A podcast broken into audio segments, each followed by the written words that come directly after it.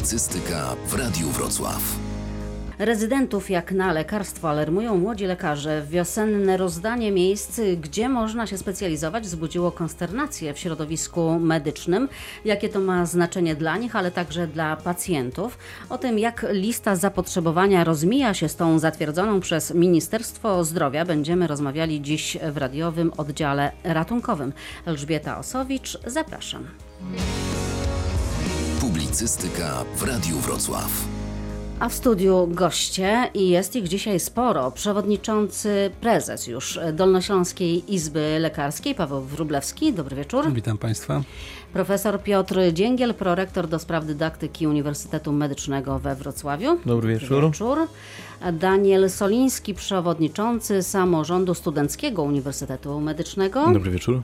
Marcin Lewicki, Porozumienie Rezydentów. Dobry wieczór Państwu. Jedyna kobieta w tym gronie, stażystka Patrycja Rzeźwicka. Staż odbywa w SPSK 1, czyli na klinikach przy Kiri Skłodowskiej. Dobry wieczór. No i tutaj chciałoby się powiedzieć, ja przynajmniej chciałabym powiedzieć dobry wieczór do przedstawiciela Ministerstwa Zdrowia albo przedstawiciela Dolnośląskiego Urzędu Wojewódzkiego. Niestety muszę tutaj wyjaśnić, że mimo zaproszenia już w ubiegłym tygodniu, mimo wielokrotnych próśb, niestety, ale w audycji nie zdecydowali się wziąć przedstawiciele ani ministerstwa, ani Dolnośląskiego Urzędu Wojewódzkiego. Mogę co najwyżej cytować mailowe odpowiedzi, które otrzymałam. Ale dobrze, będziemy e, jakoś sobie radzić e, bez e, tych przedstawicieli. Ja będę starała się tutaj zadawać wszystkie możliwe pytania. Zapraszam Państwa także do udziału. Można do nas także pisać na adres zdrowie małpa radiowrocław.pl. Na początek może e, powiedzmy o tym, e, kto to jest ten rezydent, bo nie wszyscy nasi słuchacze być może e, wiedzą i dlaczego on jest taki ważny dla pacjentów. Może Marcin Lewicki. Więc rezydentura jest to jedna z form odbywania specjalizacji. Mm, Lekarz rezydent to jest normalny lekarz pracujący na oddziale, tylko że w trakcie specjalizacji, w zależności od tego, jaką specjalizację wybrał, trwa ten e, czas od 4 do około 6 lat. Jest to normalna praca w wymiarze 7 godzin 35 minut w ciągu dnia, plus e, 10, e, 10 godzin i 5 minut dyżurów w tygodniu, e, przynajmniej 4 dyżury w miesiącu. Potem e, taki e, czas trwania takiego szkolenia specjalizacyjnego e, kończy egzamin, państwowy egzamin specjalizacyjny. Najczęściej się składa z testu, egzaminu praktycznego i egzaminu ustnego. No i otrzymuje się później tytuł specjalisty. Przy czym Rezydent w szpitalu to jest taki pełnoprawny lekarz już, Pełnoprawny który lekarz. opiekuje się pacjentami, ale jeszcze nie ma specjalizacji, czyli nie może na przykład samodzielnie wykonywać jakiejś operacji e, z konkretnych... Może wykonywać samodzielnie pod nadzorem. Pod nadzorem właśnie. Tak, no i teraz e, dwa razy w roku Ministerstwo Zdrowia rozdziela e, rezydentury, czyli miejsca, gdzie młodzi lekarze, którzy już skończyli studia, mogą właśnie robić te specjalizacje. No i co też takiego się e, wydarzyło w tym marcowym e, rozdaniu? Przewodniczący samorządu e, studenckiego, może, bo to Was najbardziej chyba interesuje, właśnie młodych lekarzy, którzy kończą Tak, studia. dokładnie. E, Jesteśmy grupą, która niedługo wejdzie na rynek pracy e, i z ostatniego rozdania wynika, że jest bardzo mało specjalizacji. e, Chodzi o różnorodność specjalizacji, które przydzieliło ministerstwo. Przede wszystkim, przede wszystkim skupiono się na pediatrii, chirurgii i medycynie rodzinnej. Tam są e, przyznane miejsca, które były e, jakby wskazywane, że e, są potrzebne w województwie, tak? Tak, natomiast w naszym województwie i też w innych województwach są też inne specjalizacje, które są bardzo potrzebne społeczeństwu, ponieważ jest nie, deficyt w niektórych specjalizacjach i mimo wszystko tych specjalizacji jednak nie przydzielono. No i co to dla Was oznacza? To znaczy, że nie możemy specjalizować się w wybranych kierunkach. Możemy się specjalizować przede wszystkim w kierunkach, które narzuciło nam ministerstwo. To z kolei może pociągnąć e, konsekwencje takie, że jeżeli ktoś jest zdecydowany do mm, danej specjalizacji, uważa, że to będzie najlepsza droga jego kariery zawodowej i najlepiej będzie się w niej sprawdzał, może chcieć opuścić nawet nasz kraj. No dobrze, ale ja trochę postawię się w roli nieobecnego Ministerstwa Zdrowia i może ministerstwo widzi całość kraju i myśli, jakby przeanalizowało e, to zapotrzebowanie i to, e, jacy lekarze będą potrzebni w przyszłości e, w szpitalach, no i uznało, że właśnie brakuje chirurgów ogólnych, bo na 18 miejsc rezydencyjnych w naszym województwie przyznało 18, w chorobach wewnętrznych na 50 miejsc przyznało 50, w pediatrii na 15 zapotrzebowanych też 15 przyznało. No ale właśnie, czy to rzeczywiście, bo są też inne obszary. I tak, anestezjologia i intensywna terapia, zapotrzebowanie 20 miejsc, przyznano jedno. Kardiologia 8 miejsc, przyznano 0. Medycyna ratunkowa, zapotrzebowanie 5 miejsc, przyznano jedno. Nefrologia 15 wysłanych e, do ministerstwa, przyznane 0. Neurologia 0, ortopedia i traumatologia 5, położnictwo i ginekologia 0, radiologia i diagnostyka obrazowa 0 przewodnik, prezes e, Dolnośląskiej Izby e, Lekarskiej, Paweł Wróblewski, pan analizował tę listę. Tak, tutaj tak naprawdę, znaczy może nie dziwnych decyzji, ale niekorzystnych decyzji dla środowiska jest dużo więcej. Co to znaczy? Ja przypomnę, że mamy około 83 specjalizacji, tak naprawdę miejsc specjalizacyjnych, miejsca specjalizacyjne obejmują zaledwie 16 w naszym regionie. Klucz, o którym pani redaktor mówiła, zastosowano praktycznie w całym kraju. To znaczy te priorytetowe specjalizacje, które są finansowane z funduszy unijnych przyznano rzeczywiście w 100% poza ortopedią i traumatologią, gdzie tam w 50% tylko przyznano, natomiast pozostałe te takie, można powiedzieć, mniej ważne z punktu widzenia ministra, to po jednym tak naprawdę, niezależnie od zapotrzebowań. Ale czy medycyna ratunkowa jest mniej ważna? No, już tak, bo właśnie chciałem powiedzieć o tym, jakie w tym roku, a w tym roku są wyjątkowe przesłanki do tego ruchu, y, powodowały ministerstwem. Po pierwsze oczywiście pieniądze. Rezydentura, kolega nie wspomniał, łączy się oczywiście z finansowaniem tak, oczywiście, z Ministerstwa e, Zdrowia. przez Ministerstwo Zdrowia i specjalizacyjnych. Można również robić po, czyli w trybie wtedy, pozarezydenckim. Czyli wtedy to nie szpital płaci Tylko płaci minister, minister. tak jest. To znaczy poprzez wojewodę, Urząd Marszałkowski pieniądze trafiają y, do rezydenta. Czyli Także ministerstwo można, chce zaoszczędzić w ten sposób? Może nie tyle chce zaoszczędzić, nie ma pieniędzy według mnie. To jest raczej klucz. Y, no, no dobrze, ale jakie to może mieć konsekwencje w przyszłości? Bo ja teraz cały czas słyszę od dyrektorów szpitali, że na sorach nikt nie chce pracować, że tam znaleźć człowieka to w ogóle graniczy z cudem. No to jest strasznie strasznie ciężkie miejsce e, pracy. Jeżeli nie będzie się, nie będą się specjalizować młodzi lekarze w medycynie ratunkowej na przykład, no to nie będzie tych specjalistów. I tutaj chciałem poruszyć drugi aspekt decyzji. Rzeczywiście nowe pomysły ministra e, na model służby zdrowia Przypomnę, że dzisiaj tak naprawdę, kiedyś jeszcze do niedawna e, lekarze e, medycyny ratunkowej mieli być priorytetem i, i takim trzonem systemu ratownictwa medycznego. Dziś już się mówi, że nie, że ratownicy medyczni mają przejąć tak naprawdę większość tych funkcji. Coraz więcej karetek prze, przerabia się na karetki podstawowe. Tak więc, jak widać, już ratownictwo medyczne, jeśli chodzi o specjalizację lekarską dla ministerstwa, priorytetowym nie jest. Druga kwestia to specjalizacja, o których wspomniał kolega.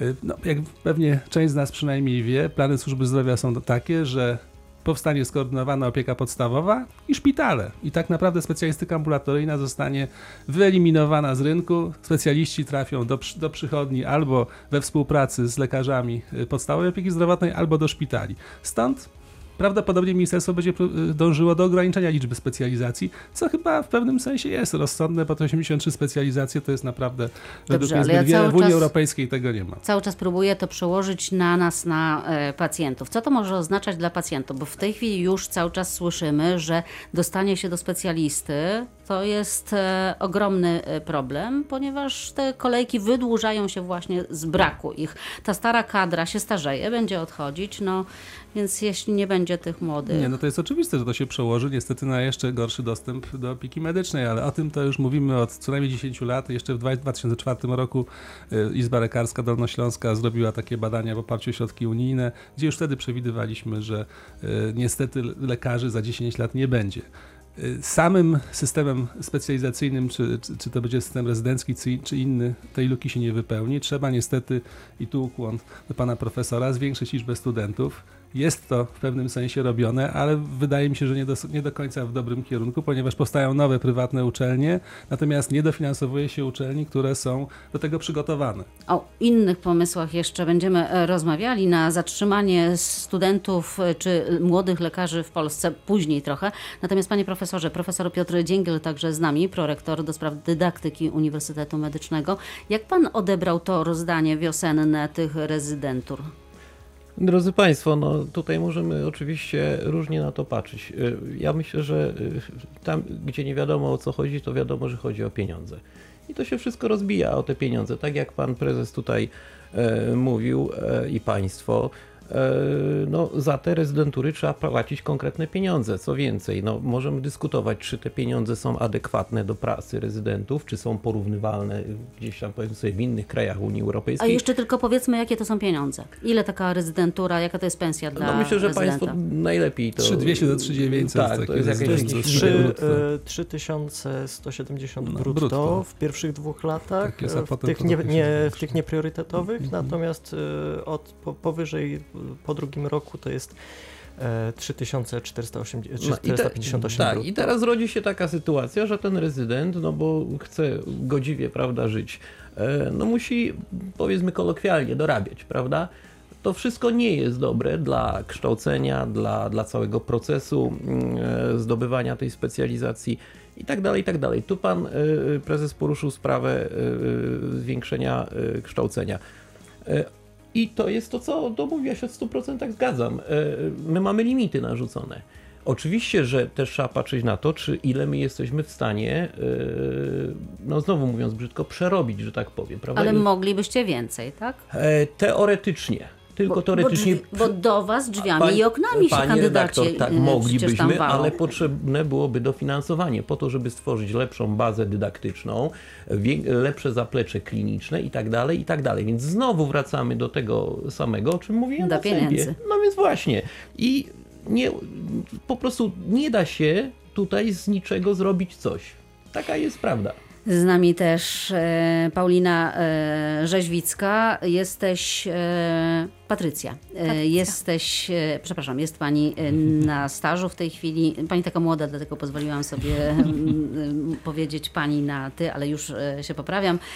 No jest pani w takim momencie, w którym rzeczywiście przed panią ten wybór specjalizacji. Jak pani przyj- przyjęła tę listę, tę, to marcowe rozdanie? Y, Powiem szczerze, że e, ja akurat jestem w tej komfortowej sytuacji, że rozważam specjalizację z pediatrii. E, Akurat pediatria e, otrzymała 15 miejsc, więc Na całe województwo. na dodajmy. województwo dolnośląskie, tak, czyli, czyli ja jakby o siebie samą tak bardzo się nie martwię. Natomiast e, mój znajomy, który chce być patomorfologiem, dla niego miejsca nie przyznano żadnego w Ale tym rozdaniu. morfologów przecież też słyszę, że brakuje. E, Bardzo. Z tego co wiem, brakuje i to bardzo, i terminy oczekiwania na badania histopatologiczne to są, jest kilka tygodni. Pacjent czeka w nieświadomości, nie wie jaki wynik, czy e, choroba nowotworowa jest złośliwa, czy nie. E, czeka, denerwuje się, e, a patomorfologów nie ma i jak widać nie przybędzie. Ja Profesor przepraszam, ja się trochę wtrącę, bo ja jestem właśnie patomorfologiem, tak się składa. E, To konkurencji pan to- nie będzie miał, panie nie, nie, nie, profesorze. nie, nie, będę, bo sam już nie pracuję w tym zawodzie, także prawda, ja sam konkurencji też nie będę robił. Natomiast, e, e, drodzy Państwo, znam, bo pracowałem 20 lat e, i e, to zawsze była specjalizacja deficytowa. To jest zdumiewające, że tak jak tutaj pani mówiła, no, nie przydziela się tych miejsc więcej. Y, Stworzył się dziwny system, gdzie powstały prywatne, mm, duże korporacje, można tak powiedzieć, e, które świadczą usługi e, histopatologiczne, patomorfologiczne. Opanowały czy podzieliły się, że tak powiem, terytorium naszego kraju. E, I to jest, no to jest, to jest złe, dlatego że te badania są wysyłane gdzieś tam, prawda? Nie ma na miejscu patomorfologa, co w dużych ośrodkach jest bezwzględnie wymagane. Jest wielki problem. E, Średnia wieku, jeżeli chodzi o patomorfologów, jest niezadowalająca. No jest to cały problem. E, To również oczekiwanie na wynik badań, no y, tu nie wiem, to trochę we Wrocławiu jest na pewno krócej w dużych ośrodkach, y, jeżeli chodzi o to, ale oczywiście badania dodatkowe, konsultacje i tak dalej. Nie ma onkologii bez patomorfologii. To, No i to, właśnie To patrzę- jest deficytowa Tak, specjalizacja. a patrzę właśnie tutaj na listę zatwierdzoną przez Ministerstwo e, Zdrowia, patomorfologia, miejsc zero. E, Marcin Lewicki, Porozumienie e, Rezydentów. Jak Porozumienie przyjęło to, tą listę przesłaną przez ministerstwo? Dezaprobata to jest małe słowo. E, ogólnie rzecz biorąc, to co tutaj panowie przede mną mówili, e, że e, zwiększenie liczby studentów to jest jak najbardziej pozytywny pozytywny, to jest droga, to jest dobry kierunek, z tym, że mm, wąskim gardłem jest y, właśnie robienie specjalizacji, czyli zmniejszenie liczby specjalizacji ze, połączone ze zwiększeniem liczby studentów spowoduje w konsekwencji odpływ tych studentów albo do sektora prywatnego, albo za granicę, czyli tam, gdzie będą przyjęci z otwartymi ramionami. E, jest, e, jest to naprawdę mm, dla nas e, trudna sytuacja, bo jeżeli nie mam możliwości zrobienia specjalizacji w kraju, bo mm, tak jak tutaj pan doktor powiedział odnośnie możliwości robienia, robienia specjalizacji, to jest albo rezydentura, albo miejsce pozarezydenckie. Przy czym miejsce pozarezydenckie nie jest płatne przez Ministerstwo Zdrowia, czyli jest albo płatne, albo niepłatne z funduszy szpitala. Częściej niepłatne z tego powodu, że e, szpital nie ma pieniędzy, czyli dany specjalizant tą specjalizację wykonuje z wolontariatu. No właśnie, słyszałam o tym wolontariacie i to jest tak, że e, rzeczywiście e, lekarzowi, młodemu lekarzowi, który skończył już sześcioletnie e, studia, proponuje się pracę tak naprawdę z wielką odpowiedzialnością w ramach wolontariatu. To, to się zdarza, tak? Przewodniczący samorządu. Tak, zdarza się. Natomiast y, nie mam w tym momencie danych, żeby określić, jaki to jest procent wszystkich rezydentur. Natomiast brzmi dla mm, studentów y, trochę jak patologia. Ja bym to, chciał... nie są rezydentury, no to jest Dokładnie. system poza Ja bym też chciał zwrócić uwagę na jedną, y, jeden aspekt zmuszania czy wymuszania na przyszłych lekarzach wybierania specyficznych y, rezydentur, takich na przykład jak pediatria czy chirurgia. Nie każdy student czy nie każdy lekarz będzie dobrym chirurgiem czy dobrym mm, pediatrą. Jeżeli ktoś na przykład chciałby być patomorfologiem, ale zmusza się go do tego, żeby był pediatrą, e, to można byłoby powiedzieć, że to są jednak y, dwie różne e, ścieżki zawodowe. Nie wiem, czy osoba, która jest ukierunkowana w kierunku patomorfologii ma do tego predyspozycję, będzie się dobrze sprawdzała jako przyszły pediatra, czy nie spowoduje to szybkiego wypalenia zawodowego, czy taki mm, lekarz będzie dobrze był w stanie długo traktować dobrze pacjentów, czy to nie będzie powodowało szybszej frustracji po prostu. No dobrze, ale z drugiej strony e, większość studentów e, medycyny kończąc e, na przykład chce być ginekologami, bo w tej specjalizacji zawsze można otworzyć gabinet prywatny, można jeszcze poza pracą dorobić, a taki pediatra, no to hmm. rzeczywiście jakby tam specjalnie kokosów wielkich nie zbije poza Pani redaktor, szpitalem. to jest świetna specjalizacja. Pediatra? Oczywiście. Tak. Jak dziecko to jest najbardziej wrażliwy pacjent, a rodzice zrobią wszystko dla swojego dziecka, ale mówiąc poważnie... Dobrze, ale już taka geriatria na przykład może niekoniecznie. Gabinet prywatny, A geriatrzy też są bardzo, bardzo potrzebni. Znaczy, to jest teoretycznie problem y, słuszny, to znaczy pewna, y, pewne sterowanie rodzajami specjalizacji powinno być, ale wierzcie mi Państwo, nie w naszych warunkach. U nas brakuje tak naprawdę wszystkich specjalizacji. Tak więc tego typu polityka, ona tłumaczy się, broni się w pewnym sensie tą logiką, o której pani mówi, natomiast wydaje mi się, że naprawdę jeszcze nie doszliśmy do tego momentu, żeby trzeba było aż tak bardzo y, sterować, sterować i, tak, i tak bardzo narzucać młodym ludziom specjalności. Tu kolega ma świętą rację, naprawdę. My sobie z tego nie zdajemy sprawy, że ludzie są bardzo różni. Są lekarze, którzy na przykład nie lubią pracować z ludźmi i oni się sprawdzą w radiologii. Patomorfologii. Patomorfologii, no jeszcze bardziej. Ale są tacy, którzy właśnie są bardzo, mają dużo empatii w sobie, lubią kontakty z ludźmi. Nie można im narzucać innej specjalizacji. No Natomiast dobrze, ale takiego problem... wolnego wyboru całkiem też sobie nie wyobrażam, że znaczy, brakuje to, jakichś specjalistów, ja a wszyscy na hura idą w, w jednym kierunku. Jak się tworzy plan y, specjal... znaczy zapotrzebowania? No plan tworzą specjaliści z danej dziedziny. Oni tak naprawdę zgłaszają do wojewody zapotrzebowanie. Jak przeglądałem, szczerze mówiąc, listę wojewody... Właśnie, mamy to, tutaj listę, którą to, to, zgłosili konsultanci. Tak, to wojewoda, to szczerze mówiąc, ta lista nie była zła. To znaczy w tym sensie, że tak mniej więcej rocznie y, Akademia Medyczna, Uniwersytet Medyczny już w tej chwili wypuszcza około 280 absolwentów. Widziałem, że wojewoda około na 240 miejsc zgłosił zapotrzebowania mniej więcej. A I dostał? to jest słuszne. A dostał 126. Także, także naprawdę, ale to też jak pan profesor mówił, to jest kwestia pieniędzy, tylko trzeba o tym mówić oficjalnie, że tak jest. Bez sensu jest zwiększać liczbę studentów, skoro rzeczywiście jest wąskie gadło. W, w ciągu ostatnich 10 lat, z tego co wiem, liczba studentów zwiększyła się dwukrotnie. I co z tego? Lekarzy jest dalej tylu, ile jest, a nawet ciągle coraz mniej. Jesteśmy w tej chwili na ogonie, jeśli chodzi o liczbę lekarzy na, na tysiąc mieszkańców w Dwóch. Europie. Mamy dwa- 2,2 Tak. już, tak żeby... Aczkolwiek- Niemcy- aczkolwiek pan minister- cztery, tak. ponad. Aczkolwiek pan minister uważa, że 3,5. No to wszystko Ale to jest to, co, to, jest to, co pan minister uważa.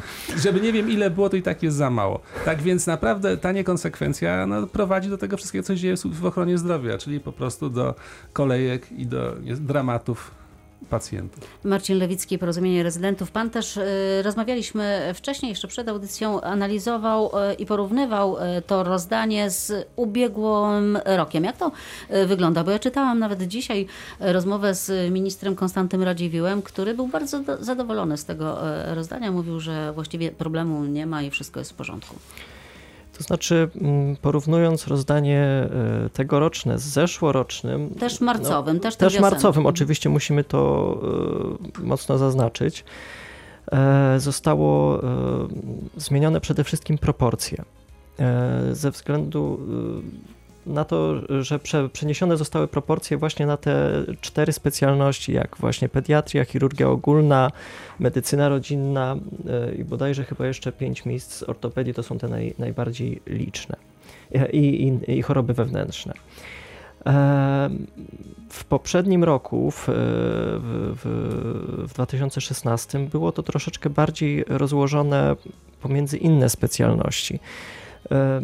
Dla, dla nas tak bardzo ogólnie rzecz biorąc zagadkowe było to, że na przykład z takiej anestezjologii w zeszłym roku 25 miejsc zostało przyznanych, a w tym roku zostało przyznane jedno, czyli tak jakby e, anestezjologów, e, anestezjolodzy przestali być potrzebni, bo wszyscy, wszystkie miejsca zostały już wysycone. No, a jak minister napisał na, e, w komunikacie, podał, że e, zostało przyznane 100% miejsc, to zna, 100% zapotrzebowania, to znaczy, że e, to jedno miejsce było wystarczające dla całego województwa. No ale tutaj wojewoda, bo mam tą listę, zgłaszał 20 e, miejsc właśnie anestezjologii i intensywnej terapii, a rzeczywiście całe województwo dolnośląskie dostało jedno miejsce, czyli w całym województwie Ale to dolnośląskim. wynika znowu z systemu pracy anestezjologów niestety, ponieważ rzeczywiście specjaliści wojewódzcy, wojewoda, oni się kierują etata, etatami. I tu rzeczywiście, jeżeli się przeliczy etatowo, anestezjologów nie ma zbyt dużo. Ale pamiętajmy o tym, że system wprowadził nową możliwość pracy na kontrakcie Tak i ci anestezjolodzy pracują w różnych miejscach i rzeczywiście jest tak, że w tej chwili ja nie widzę specjalnie braku na salach operacyjnych. Ale tym, że to jest, to Ale to jest, jest bardzo to jest pozorne, to ponieważ jest pozorne, bo pracują to są ponad, ponad, siły. ponad siły, ponad siły. normy i jest to wyczerpujące Znaczy, to na jest- krótką metę to jest praca. groźne, To jest bardzo to groźne. jest groźne Natomiast minister uznał, że no, szkoda pieniędzy wydawać, skoro nie ma, nie ma w tej chwili problemu z Ile ja słyszę, jakże nie ma, no właśnie, ile ja słyszę opowieści e, kobiet, które trafiają do szpitala i chcą, mieć na przykład e, poród ze znieczuleniem. I okazuje się, że mimo, że to jest e, przewidziane w pakiecie i NFZ za to płaci, to nie jest możliwe, dlatego że właśnie nie ma anestezjologa, a jest godzina 20 na przykład. No to, to też akurat tylko ginekologii tylko, anestezjolodzy są wykorzystywani w wielu innych specjalnościach i po prostu takie, takie, jest, rozum, takie jest rozumowanie ministra. Rzeczywiście tutaj nie ma alarmu, bo zwróćcie Państwo uwagę, że w służbie zdrowia, tak jak na przykład historia ratownictwa pokazuje, że ono się rozwijało zawsze po jakimś nieszczęściu. Spalił się ring teatr, to się zaczęli organizować. Zawaliła się hala w Katowicach, mieliśmy Tak. ustawę. Tak niestety od lat sterowana jest nasza, nasza medycyna. Tutaj nie ma długofalowych planów, jakichś precyzyjnych y, obliczeń. Po prostu jak się, gdzieś jak się nic nie dzieje, to zostawiamy, łapiemy się za coś, gdzie się, się wszystko wali. I stąd też takie, niestety takie podziały i przydziały miejsc specjalizacyjnych. E, Ja chciałam zauważyć, że właśnie e, wiele braków jest po prostu maskowane tym, że lekarze pracują powiedzmy na półtora e, etatu. A I to ja się znam stało. takich, którzy na półtora. Tak, no Ja podałam sam przykład, że w trzech miejscach, więc tak, generalnie chodzi mi o to, że e, pracujemy ponad nasze siły i wszyscy się do tego przyzwyczaili, że e, w sensie lekarze i zarówno pacjenci jakby nie wiedzą o tym, że lekarzy jest za mało, ponieważ lekarze przyzwyczaili się do tego, że pracują e, więcej niż e, pozwala na to kodeks pracy, podpisują na przykład klauzulę opt-out, która zezwala im na to w świetle prawa pracować więcej niż prawo pozwala, co jest no dla mnie już paradoks. zdarzały się takie sytuacje, że e, lekarze umierali na Zdarzały się dyżurach sytuacje. Okazywało się, się. okazywało się, że jest to na przykład drugi dyżur z rzędu, czy też z jednego szpitala e, lekarz wędruje na dyżur do innego, ponieważ w- jakby w jednym miejscu pracy nie można mieć e, dwóch różnych umów, dlatego to jest omijane i wszystkie te normy są w ten Znaczy, to sposób też jest omijane. tak tłumaczone, że lekarze są tacy zachłanni, tak bardzo chcą nazarabiać i nazarabiać i nazarabiać, że Ale jeśli ci lekarze pracują nie- w sześciu miejscach. To, Ale tak jeśli to ci jest lekarze- często też odbierane. Jeśli oni do pracy nie przyjdą, to kto za nich przyjdzie? Nikt za nich nie przyjdzie i Znaczy, wtedy Skąd te pani kolejki, reda- jak tacy zachłanni Znaczy, są? pani redaktor, e, No e, właśnie. sobie powiedzmy od razu.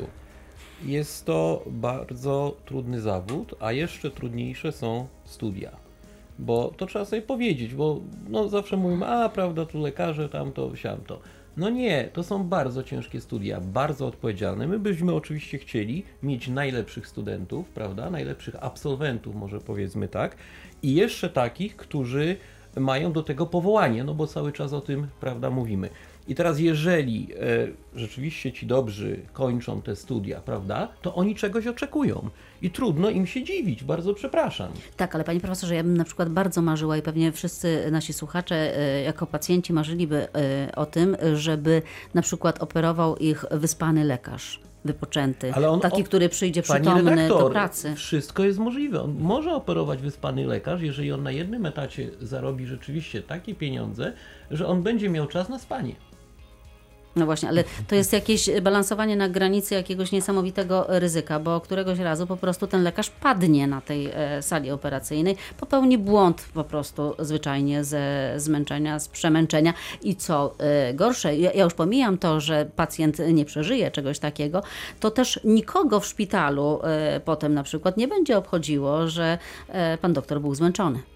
Tak naprawdę, tylko No, ale to prokurator Są, ale to są e, prawie, że wydarzenia przyjdzie do niego. znane. Nawet znam przypadek rezydenta, rezydentki, która dostała udaru po właśnie w, te, w, te, w takim ciągu dyżurowym. Także niestety tak jest. Trzeba przyznać, że szczególnie na początku y, zmian, które y, no, tak naprawdę dzięki Unii Europejskiej, bo to Unia wprowadziła nam czas pracy wcześniej y, bez żadnego problemu y, lekarzami, można powiedzieć, o rano.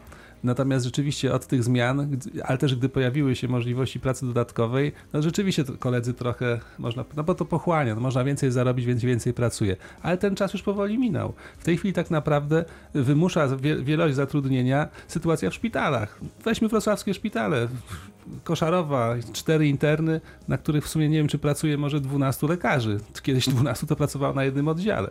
Dy, dy, dyrektorzy wyrywają sobie tak naprawdę lekarzy pomiędzy sobą, ale dają też- coraz wyższe stawki. Także naprawdę niedobór lekarzy jest faktem. I A- nie, ale nie też- zmienimy go mówiąc tylko o tym. Ale też ciekawą analizę ktoś przeprowadził w NFZ-cie i z której wynikało, że em, 80% e, pieniędzy przeznaczanych e, z kontraktu idzie na wynagrodzenia dla e, lekarzy. Ja się wtedy zawsze pytam, to z czego wy leczycie?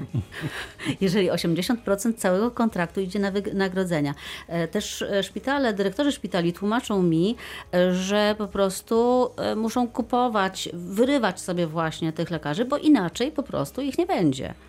Znaczy z Więc- tym, akurat z tym procentową y, y, no, szacunkiem to trzeba wziąć pod uwagę jeszcze zakład, zakład pracy, bo jeżeli jest to przychodnia, to tam rzeczywiście pozostałe koszty nie są takie duże. W szpitalach na pewno ta proporcja jest zupełnie inna, ale rzeczywiście faktem jest to, że, no, że dzisiaj szpitale zadłużają się powoli kosztem wynagrodzeń dla personelu. To nie tylko dotyczy lekarzy, to dotyczy pielęgniarek, fizjoterapeutów, laborantów. Po prostu zarobki w ochronie zdrowia w porównaniu z innymi zarobkami są marne. Ale wróćmy jednak do tych rezydentur. E, Daniel e, Soliński, e, na którym roku jest pan? Jestem na piątym roku. Czyli jeszcze rok i Jeszcze rok i rok stażu. staż tak? Dokładnie. I co pan chce robić potem? Jaką specjalizację? E, zastanawiam się nad radiologiem. Radiologia, już sprawdzam. Czy to jest w radio... wygląda, źle. Pani Nie ma co sprawdzać. Radiologia, radiologia, sekundę. Tutaj mam całą Może listę. kolega robić na wolontariacie. Zero. Tatuś, tatuś opłaci. Muszę cię zmartwić, w marcu zero. E, Radiologia i diagnostyka obrazowa zero. Dlatego mówiłem źle.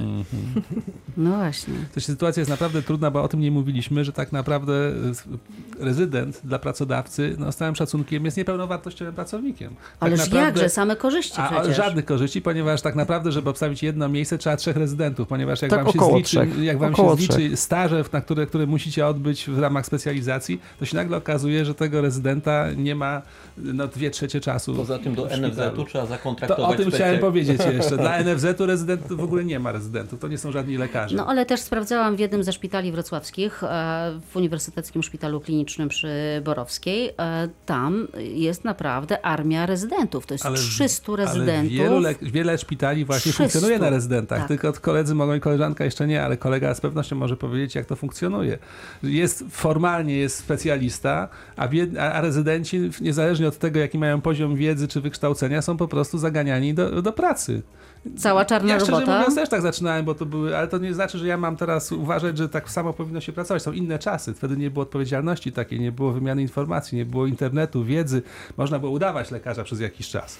I to się udawało. Dzisiaj to jest zbyt niebezpieczne. Ja z osobistych i z takich relacji osób, z którymi rozmawiam, to y, mam takie doświadczenia y, dobre w kontaktach z rezydentami, bo oni tacy jeszcze młodzi, świeżi, nie zepsuci, nie. Naprawdę Nie dla skażeni, pacjenta. Pani.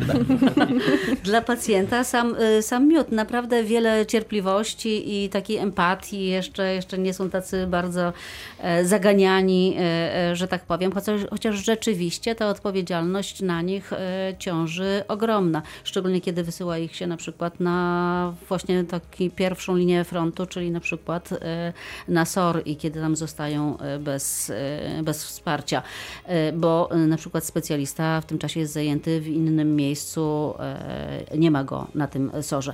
Jeszcze e, kończąc temat e, specjalizacji, czy porozumienie rezydentów zamierza w jakiś sposób jeszcze interweniować w tej sprawie? Coś zamierza robić? Wy kilkakrotnie wychodziliście na ulicę, protestowaliście.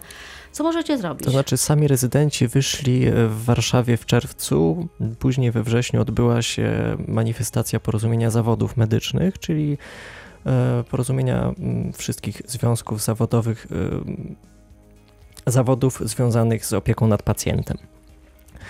I nikt was E, nie słucha. No, we wrześniu wyszedł do nas minister zdrowia, powiedział parę słów, e, które były całkowicie oderwane od rzeczywistości, i na tym się skończyło. E, w tym momencie e, są akcje lokalnie wypowiadania umów opt-out i na tej bazie na razie pracujemy. Co to znaczy? Co, co, co Czyli to można oznaczać? e, może to oznaczać to, że grafik w szpitalu może się nie dopiąć. I jest to sposób, e, nazwijmy to strajkiem włoskim.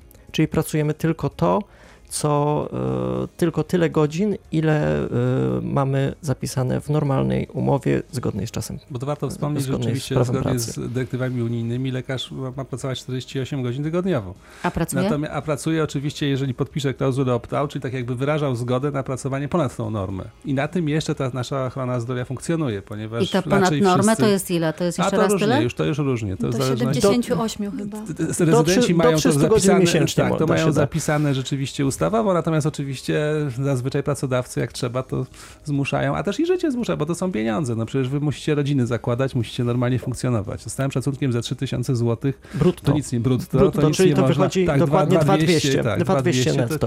to rodziny się założy, więc niestety 2200 koledzy pracują. konto. Zresztą No, a starsi to koledzy są- tak samo No pracują. to są już dorośli ludzie, tak? Bo to nie są y, dzieciaki, na to są ludzie, którzy skończyli studia. życia to jest dramat, bo tu trzeba mieć dom, trzeba opłacić, nie wiem, nie daj Boże, żona w ciąży, dziecko, to są naprawdę Ja tragedie. znam jednego fantastycznego em, chirurga plastycznego e, z Wrocławia, właściwie z Trzebnicy wcześniej i on... Nie wiem, czy już mogę to mówić, ale, ale on właśnie e, teraz już ma za sobą jakieś 20 e, lat pracy i e, zapisał się na wolontariat do jednej z klinik w Katowicach po to, żeby tam w zespole fantastycznych lekarzy, chirurgów móc uczestniczyć w spektakularnych absolutnie operacjach, przeszczepach twarzy na przykład. Ale to jest tak, że właśnie to, co pan mówi, Zupełnie on sytuacja. może sobie już na to pozwolić, Ja bo też teraz robiłem specjalizację w ramach e, z umowy cywilnoprawnej, za którą oczywiście nikt mi nie płacił, ale no, za, żyłem z czego innego. Zwróćmy jeszcze uwagę na jedno, za te 2200 rezydent musi jeszcze kupić podręczniki, do, d, d, opłacić Dodatkowe kursy, kursy. Mimo że tam oczywiście izba częściowo zwraca, ale to, no to Ale to też niestety jest, jedna, to jest, to jeden raz w grosze. życiu, raz w życiu Tak, z tego, tak. co mi wiadomo. No tak, tak. Znaczy z, no tym, to- z tym wolontariatem jeszcze mogę dodać tylko tyle, że na Uniwersytecie Medycznym jest jeszcze taka sytuacja, że część y, lekarzy jest zatrudniona na etatach na przykład asystenckich i w ramach wolontariatu robi specjalizację. Do to jest to ominięcie, czy to jest to wybranie tej specjalizacji, która się wymarzyła. Tej wymarzonej. Tak jest, no to jest, tylko że znowu to jest Masz kosztem- marzenia? To jest Tak. kosztem wtedy pracy naukowej. Oczywiście, no, tak. to jest oddziale.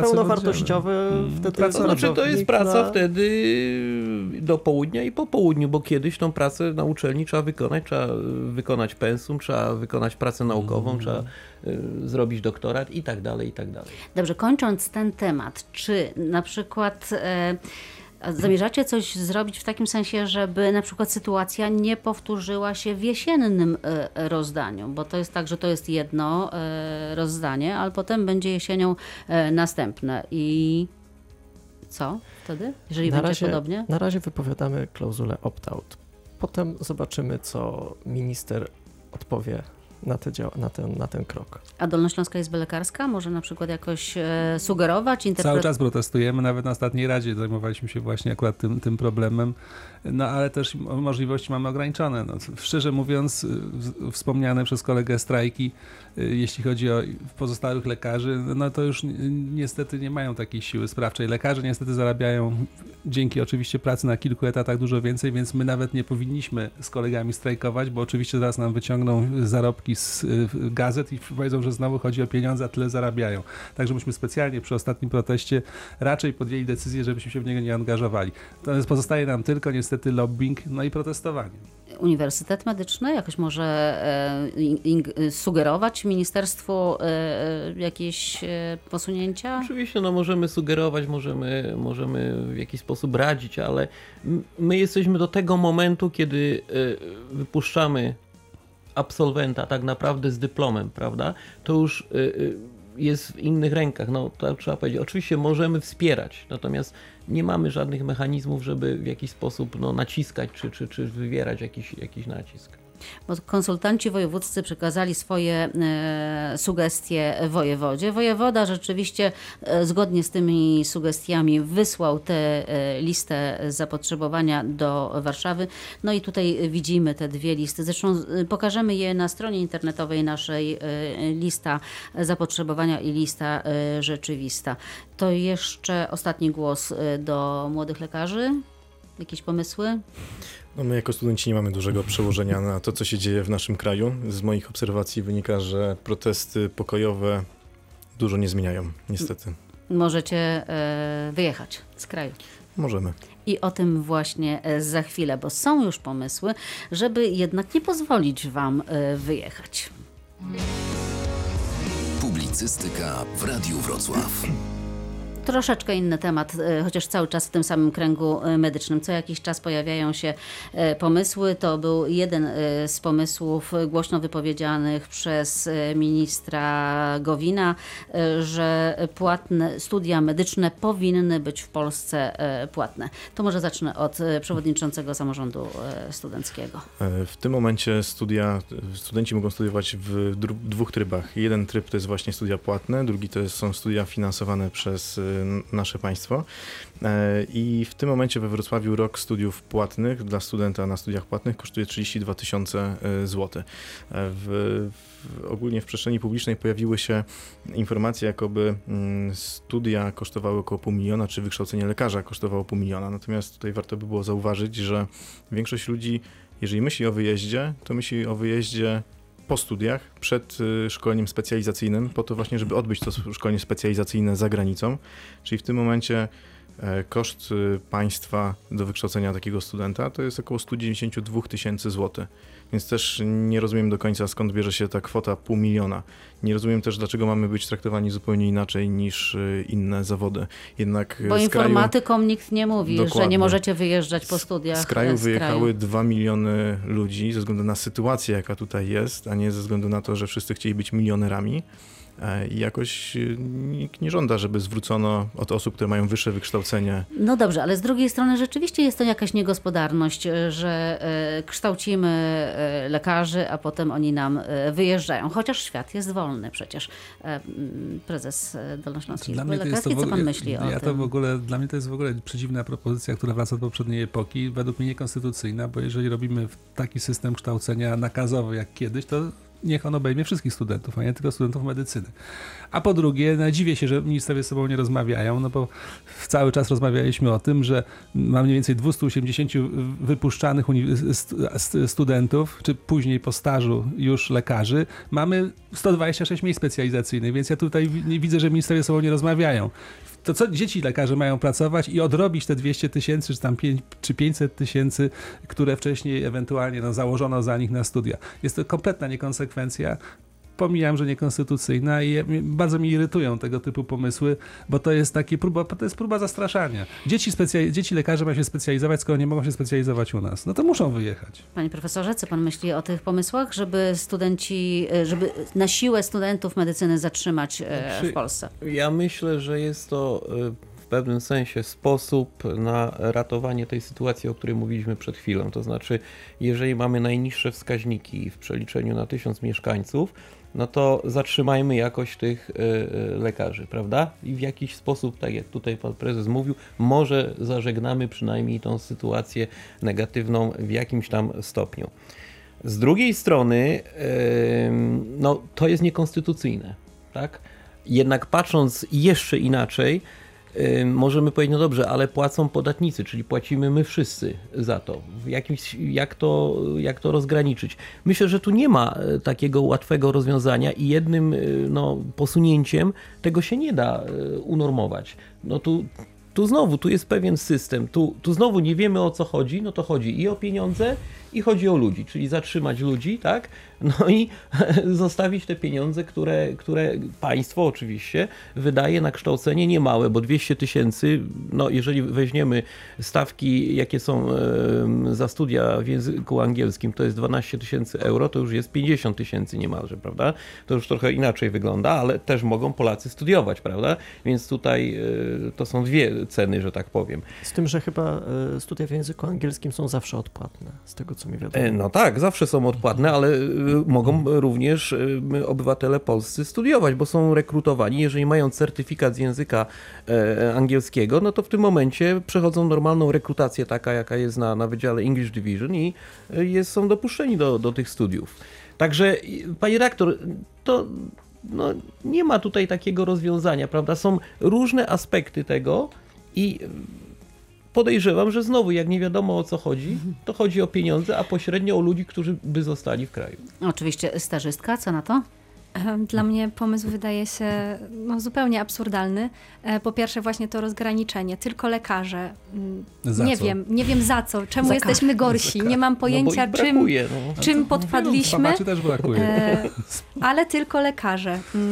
Druga sprawa, no, pomysł wydaje mi się zupełnie absurdalny, ponieważ to nie jest tak, że ludzie idą na medycynę i marzą o tym, żeby wyjechać od razu po studiach. My nie chcemy wyjeżdżać, ale my chcemy tu nie tylko przeżyć w tym kraju za te pensje, które zarabiamy. My chcielibyśmy właśnie e, godnie zarabiać, a po drugie chcielibyśmy się specjalizować e, na odpowiednim poziomie, żeby to szkolenie e, charakteryzowało się właściwą jakością.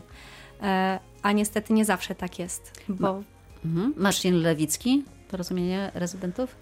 E, Ja się tutaj z, całkowicie zgadzam, zgadzam z przedmówcami. Mm, Mianowicie e, wyjazd e, z kraju to jest naprawdę potężne obciążenie psychiczne dla No ale większe zarobki, człowieka. większy komfort pracy. No tak, ale to też zależy od To tego, co pani gdzie się dyrektor tutaj robi, jak to tak fajnie Ale zagrać? ja nie jestem lekarzem. No, Świat jest wolny. Y, Rozumiem, że e, 100 kilometrów na zachód od nas, czyli w Niemczech, e, młody lekarz na starcie, jak zaczyna specjalizację, to jest wynagrodzenie około 4000 euro brutto. Te daniny nieco są wyższe niż w Polsce oczywiście, ale mimo wszystko pozostaje znacznie więcej tej gotówki, którą e, w portfelu, którą można przeznaczyć na różne inne rzeczy. I te 4000 euro e, to jest e, z- jednego miejsca pracy. Jak rozmawiałem z jednym przyjacielem, który tam pracuje, to on nie ma ochoty szukać, bo jemu się po prostu fizycznie nie chce szukać innego miejsca, żeby gdzieś dorabiać dodatkowo. Nie potrzebuje. Tak, Ministerstwo Zdrowia powiedziało na tę propozycję ministra Jarosława Gowina nie, czyli mówi, że, że nie, że ten pomysł nie przejdzie, ale z drugiej strony od razu tam drugą ręką y, dodaje, że prowadzi analizy y, tego pomysłu. Tak, analizy na pewno są potrzebne, bo ja trochę szperałem przed spotkaniem w internecie i tak naprawdę to nie wiem, czy pan prezes y, potwierdzi, że my nie mamy dokładnych nawet wyliczeń, ile tak naprawdę wyjechało w ostatnich nie ma, nie latach e, lekarzy, prawda? Nie mamy tego. To jest Znaczy mamy, szacunkowo. mamy że- jedynie na podstawie tych, Tych- pobranych zaświadczeń. tak, tak, do ale to jest nie- Wielu bie- bierze je na wszelki wypadek. Tak, to nie przykład, jest no. y, miarodajne w tym momencie. Mówi się, że w ostatnich sześciu latach, to mówi się, tak jak powiedziałem, to jest e, skala około 20 tysięcy lekarzy. Nie wiem, czy jest to prawda, czy nie. Czy to jest dużo? No. Wielu to się jest na bardzo pewno, dużo. Wielu na pewno się odgraża, e, ciągle e, mówiąc, że jak nie, to e, wyjedziemy, ale ciągle jeszcze ten krok, bo to nie jest łatwa decyzja na pewno. E, więc e, się zostawia rodzinę, zostawia się swój język, swoją kulturę, to, to, to I pieniądze zawsze to się pozostaje nie obcym. wszystko. Natomiast to, do czego dąży ministerstwo, to chyba raczej zmuszenie albo zasugerowanie ludziom, którzy już wyjadą, żeby tu nie wracali. Hmm. Bo y, zastanawiam się na przykład, jak ministerstwo chciałoby ściągnąć należność za studia od kogoś, kto jest w Australii. Wyślą komornika do Australii albo do Stanów Zjednoczonych, do Kanady, bo w, jednak osoba, która wyjeżdża, żeby zrobić specjalizację za granicą, może tu zawsze wrócić i jednak dużo osób decyduje się myśleć w ogóle o specjalizacji za granicą, żeby ją zrobić tą, którą chcą zrobić i na odpowiednim też poziomie. Ja bym się w ogóle nie, ma, nie martwił na, na miejscu dzi- dzisiejszych jeszcze studentów y, tym problemem, ponieważ są kraje, niektóre na przykład kraje skandynawskie, które w ogóle nie mają uniwersytetów medycznych czy uczelni Tak. i oni obliczyli, że wiele prościej jest z takich krajów jak Polska po prostu wziąć sobie lekarzy. Idziecie, za moich czasów tak było, ja ledwo koniec z końcem wiązałem, kolega pojechał do Warszawy na półroczny kurs, zarabiał dwa razy tyle, co- płacili mu dwa razy tyle, co mi. Przez pół roku go uczyli języka, Do podstaw Norwegii. języka, tak jest, i pojechał do Norwegii. Także jestem przekonany, że jeżeli ktoś będzie chciał wyjechać, to i tak znajdzie sposób. Być może nawet spłacą za kogoś takiego te studia, więc jest to kompletnie chybiony pomysł według mnie yy, i trzeba sobie dać spokój z, ty- z tymi pomysłami i raczej pomyśleć, jak tak zorganizować system, żeby lekarzom ch- chciało się tutaj pracować i opłacało. Na razie ten temat kończymy. To na razie pomysł. Nie wiadomo, czy wejdzie w życie, e, czy nie. Za chwilę jeszcze jeden temat e, na koniec audycji. Publicystyka w Radiu Wrocław. Wykorzystam znakomitych gości w studiu i poproszę o komentarz e, Państwa, bo dzisiaj chodzi e, o szpitalne oddziały ratunkowe. Dzisiaj we Wrocławiu odbyło się takie spotkanie wojewody z przedstawicielami szpitali oraz pogotowia ratunkowego E, i tam ustalono nowy kodeks dobrych praktyk i założenia tego kodeksu wydają mi się dobrze, dobre, tylko na ile one są realne Państwa zdaniem, bo jakby w skrócie mówiąc chodzi o to, że pacjenci karetki, najpierw od tego się zaczęło, stoją na podjazdach szpitalnych po 5, nawet 6 godzin czekając na oddanie pacjenta, a potem e, ci pacjenci, którzy już trafiają do tego szpitalnego oddziału ratunkowego, tam spędzają 10, 12, 14, nawet e, 20 e, godzin. Wojewoda od kilku miesięcy stara się tę sytuację zmienić i według tych dzisiejszych ustaleń uzgodniono, że szpitale mają trzymać się takich wytycznych i jedną z tych wytycznych ważniejszych to jest przekazanie chorego z SOR-u do oddziału docelowego albo wypisanie go do domu, jeśli nic mu e, nie jest, ma nie trwać dłużej niż 4 godziny. Moim zdaniem brzmi świetnie. Tylko czy waszym zdaniem e, to jest realne? Panie prezesie. Papier wytrzyma wszystko. W zeszłym roku miałem taką, można powiedzieć, tra tra tragedię rodzinną. Z teściem spędziłem na zaprzyjaźnionej izbie przyjęć mojego kolegi, który tam jest dyrektorem. Koledzy tam pracowali, spędziliśmy Nie razem poznali z pogotowiem. pana? Przez, oczywiście, że poznali. Spędzili 5 godzin, tylko tam nikt nie był w stanie po prostu udzielić pomocy. Niestety prawda jest taka, że jest za mało personelu, za mało obsługi, a inny aspekt jest też ważny, bo rzeczy- rzeczywiście no, ten mijający system wprowadził konkurencję między szpitalami. Niestetyż tutaj jest ten element jest ważny, ponieważ szpitale oszczędzają pieniądze i wolą w, w tych, takich pacjentów no, y, odbijać do innych. To się powoli kończy, bo i głównym problemem naprawdę staje się obs- obsługa czy, czy obsada w ogóle dyżurów. Także Ale w tych ustaleniach dzisiejszych tam też jest, że obsada ma się zwiększyć. Ma być tak, czterech za ile, lekarzy. za co? Czy pan wojewoda da jakieś pieniądze? Nie da. No Znaczy ja, nie ja słyszałam nic o oczywiście, ja, ja oczywiście y, jestem za takimi rozwiązaniami. Dobrze, że wojewoda się tym zajmuje, bo tak naprawdę ktoś musi spinać ten system w skali Dolnego Śląska, ale zwróćcie Państwo uwagę, że wojewoda nie ma żadnego umocowania. Także on może zalecać, prosić. Był taki dyrektor Wydziału Zdrowia e- Edward Kostecki, który znał się na systemie, próbował to regulować nieformalnymi dyżurami ostrymi. Skończyło się jak się skończyło. No, został Stracił wyrzucony z pracy, stracił stanowisko i się teraz tłumaczy w prokuraturach, dlaczego dobrze pracował. Także niestety tutaj na pewno ludzie będą się starali porozumieć. Ma, mam już sygnały od dyrektorów, bo dzwonili do mnie, że rzeczywiście jest jakaś nadzieja, no, będą się próbowali do tego organizować, natomiast potrzeba jest jeszcze pieniędzy i personelu. Pozostali goście jeszcze, możecie to jakoś skomentować, co, jak wy widzicie Sory i czy to się, e, te, te dzisiejsze ustalenia mogą to waszym zdaniem zmienić? To znaczy, wydaje mi się, że e, problem jest po pierwsze e, dwojaki. Z jednej strony brakuje właśnie obsady. Spoglądam na e, moją karteczkę z medycyny ratunkowej jedno miejsce. Na całe Także, województwo. także tam, nie przybędzie wobec Także no, no nie przybędzie i to nie przybędzie w ciągu pięciu lat, zdaje się, także, e, bo to nie jest tak, że przyznamy rezydenturę i już mamy specjalistę, e, także lekarzy nie przybędzie. Druga sprawa jest też taka, że wydaje mi się, że powinniśmy dużo lepiej jakby informować społeczeństwo, czym zajmuje się szpitalny oddział ratunkowy. Tak, bo tam 30% osób, które e, trafiają, to rzeczywiście powinny tam trafiać, a cała reszta e, powinna Niestety być gdzie mogłaby indziej. jakby właśnie trafić Ale gdzie panie indziej. redaktor, to jest znowu wracamy do systemu. To jest system, prawda? Co powinien robić le- lekarz rodzinny, gdzie mamy najwięcej miejsc specjalizacyjnych, do jakiego momentu? A co powinien wykonywać SOR, specjaliści innych y, dziedzin i tak dalej, i tak dalej. Znowu system. No właśnie, ale też słyszę o takich e, sytuacjach, gdzie sami pacjenci opowiadają o tym, że słyszą od lekarza rodzinnego, wie pan co, pójdzie pan na SOR, zrobią panu wszystkie badania, jest. poczeka pan wprawdzie 12 godzin, ale będzie pan załatwiony. No ale o czym to świadczy? No, że system nie działa jakoś. Czy ja chcę powiedzieć, że lekarz rodzinny czasem nawet jakby chciał przeddiagnozować dokładnie pacjenta, to na pacjenta jest ustalona tak zwana stawka kapitacyjna. Na pacjenta jest wyliczona kwota na rok. I za tą kwotę, jeżeli lekarz by chciał zdziałać coś poważnego, nie jest w stanie. Za 140 zł rocznie nie jest w stanie. Nie, pani doktor, ale my nie mówimy tutaj o, nie wiem, jakichś wysokospecjalistycznych badaniach, tylko na SOR zdarza się tak, że przyjeżdżają pacjenci e, z grypą, z, e, nie wiem, e, zapaleniem oskrzeli i tak dalej, i tak dalej. Tu, tu nie działa ten system, po prostu. System dystrybucji, system odpowiedniego kierowania pacjenta, zajęcia się pacjentem. To wszystko nie jest tak, jak powinno być i znowu brakuje pewnie na to pieniędzy. Nie chcę Państwa martwić, ale czas nam się kończy.